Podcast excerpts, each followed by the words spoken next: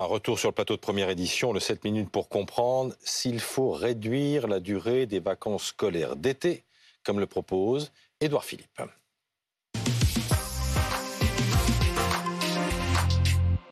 Et on en parle avec Georges Fotinos. Vous êtes chronobiologiste, spécialiste des rythmes scolaires, ancien chargé d'inspection générale euh, vie scolaire. Vous êtes le créateur du fameux calendrier qui date maintenant de 1984, avec sept semaines d'école, deux semaines de congés scolaires appliqués pendant euh, deux années puisqu'ensuite, avec les trois zones, ce n'était plus possible. Nous sommes également avec Laurent Zamechkowski, vous êtes porte-parole et vice-président de la PEP, euh, l'association de parents d'élèves, merci d'être avec nous. Bonjour. Et on est aussi avec Jean-Rémy Girard, le président du SNALC, le syndicat de l'éducation nationale et du supérieur, pour évoquer donc ce débat relancé une énième fois par Édouard Philippe cette fois. Il, voici ce que propose l'ancien Premier ministre et peut-être euh, futur candidat à la présidentielle de 2027. Il veut une réorganisation des rythmes sur l'année scolaire pour euh, parce qu'il estime que les rythmes actuels reproduisent les inégalités et il vise en particulier les, grandes vacances d'été, Georges Fotinos. Il ne dit pas qu'il y a trop de vacances, Édouard Philippe. Il dit qu'il y en a trop l'été. Est-ce que vous partagez son constat? Une petite correction, je ne suis pas chronobiologiste, je suis pédagogue. Pédagogue. Alors sur la question. Donc sur, la question, euh, bon, c'est un courage politique énorme là, de, la part d'Édouard Philippe. Euh, qui suit aussi les propositions qui ont été faites par Yannick Jadot lors de la campagne mmh. présidentielle. Oui. C'est-à-dire. Il n'a pas réussi. C'est-à-dire allonger les vacances d'été, mais derrière, pour modifier les rythmes de la semaine et les rythmes de la journée. Je veux dire, c'est rééquilibrer un ensemble.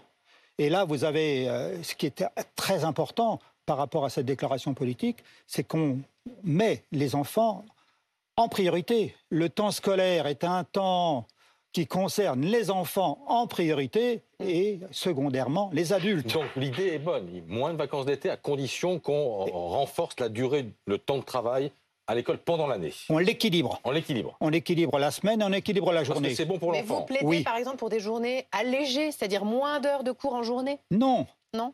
Des journées différentes, c'est-à-dire un équilibre entre les, l'enseignement des matières fondamentales et les activités d'ordre culturel et sportif, bien équilibrées dans la journée. Ça il y a eu de multiples expériences qui ont été faites, qui ont été tentées et réussies. On a vu les effets sur les enfants. Jean-Rémy Girard, est-ce que tout ça n'est pas du bon sens?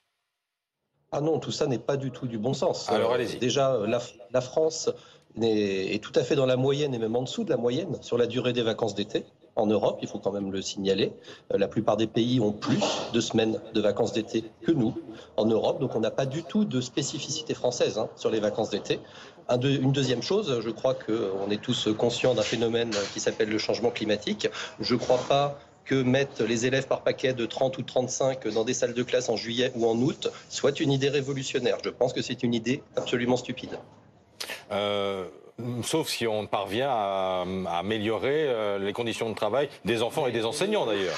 Mais on n'y parviendra pas. Euh, regardez l'état du bâti scolaire aujourd'hui, qu'on soit au primaire, au collège et au lycée. On est très très très très loin d'arriver à quoi que ce soit de satisfaisant en la matière. Aujourd'hui, on a des collègues qui font cours dans des salles de classe en juin à 35 degrés. Je vous assure que le faire en juillet ou en août à peut-être 40 bientôt, ça va être catastrophique. Il hein. faut quand même signaler qu'on a dû reporter assez récemment les épreuves du brevet parce qu'il faisait trop chaud. On doit distribuer des bouteilles d'eau pendant les épreuves du bac. On veut vraiment, vraiment que pendant juillet ou août, on mette les enfants par gros paquets dans des salles de classe. C'est complètement fou. C'est fou. Laurent, quelle est la position de la PEP dans ce, dans ce débat? Déjà, le débat n'est pas nouveau. Hein. oui, bien les sûr. politiques euh, régulièrement relancent des idées comme si c'était une révolution. Hum. Euh, bien évidemment, nous, on y pense depuis pas mal de temps. Et une commission euh, au sein du Conseil supérieur d'éducation s'est mise autour du calendrier scolaire. Alors, bien évidemment, le but de la commission n'est pas de revenir sur la durée des vacances d'été, mais néanmoins, ça fait remonter toutes ces questions-là à nouveau. Et effectivement, on se pose ces questions déjà sur les durées effectivement de, cours pour, les élèves et justement pour avoir la possibilité d'avoir des activités annexes euh, culturelles, sportives plus développées comme on voit dans d'autres pays. Et effectivement aussi, euh, la question n'est euh, pas anodine hein, pour les parents, parce que deux mois d'été, c'est quand même long. Oui. Donc, mais également aussi les vacances. Enfin, vous imaginez bien que les parents peuvent pas être présents avec leurs enfants Pendant deux sur mois. toutes les vacances, mais et ainsi que les vacances de février, de Pâques, etc. Ce qui est très long. Georges, je pense aussi aux enfants. Voilà. Il, y a, il y a une étude qui a été réalisée, étude d'impact des grandes vacances sur la performance des élèves entre le CP et le CE1. Que dit cette étude? Alors que l'année de CP permet de réduire les écarts de performance entre secteurs de, de scolarisation, les vacances scolaires les accentuent. Oui. Donc ça plaide en fait, en, ça, ça plaide en faveur de votre cause, mais en même temps, les arguments de M. Giraire sont audibles. Oui, là, donc ça, ça concerne les, les élèves de CP qui passent en CE1. Exact. On s'aperçoit qu'à la fin du CP, grosso modo, entre les élèves qui sont en éducation prioritaire et les élèves qui sont hors éducation prioritaire, il y a une différence, un écart en en français, en, en calcul, entre 2 à 5 points. Et après les vacances, on remesure et on s'aperçoit que l'écart, par exemple, sur euh, euh, la, facilité de parole, etc., la compréhension des mots, on s'aperçoit que c'est 26 points d'écart. C'est-à-dire que les vacances ont été particulièrement négatives pour les populations défavorisées et dont les enfants, euh, les élèves sont en, en éducation prioritaire. C'est ce que disait Yannick Jadot pendant la campagne. Il disait tous les pays qui ont des meilleurs résultats scolaires que nous ont moins de congés. Est-ce que c'est vrai? Jean-Rémy Girard Alors, c'est pas vrai sur les vacances d'été. Une fois encore, ce n'est pas vrai sur les vacances d'été. C'est complètement faux. Euh, c'est très très facile hein, d'aller euh, trouver la durée euh, des congés d'été dans les différents pays européens. Il y en a quatre hein, qui ont moins. ont moins de congés que nous, c'est le Royaume-Uni, l'Allemagne, la Suisse et le Luxembourg. Et les autres ont la même chose, voire ont plus. La plupart des pays nordiques ont plus de vacances d'été. En fait, nous, on a des vacances qui sont beaucoup plus sur l'année. Le reste de l'année scolaire qui correspondent justement au rythme dont Monsieur euh, Fotinos parlait et qui lui pour le coup est euh, plutôt une spécificité française très clairement. Une fois encore, il ne s'agit pas de dire qu'il faut abandonner les enfants pendant les deux mois d'été. On est bien d'accord qu'il faut mettre en place tout ce que l'on peut mettre en place euh, comme euh, activité péri-éducative, périscolaire, euh, comme euh, effectivement aide aussi aux familles les plus défavorisées. Mais c'est pas le job de l'école. L'école, c'est pas la garderie parce que les enfants, les parents sont pas fichus de garder leurs euh, enfants en juillet et en août. C'est pas notre job. À un moment, il y a beaucoup beaucoup de choses à Allez-y. organiser. Laurent, vous réagissez Bah, On- forcément, on- quand j'entends que les parents sont pas fichus de garder leurs enfants, euh, je prends relativement mal. Je suis désolé.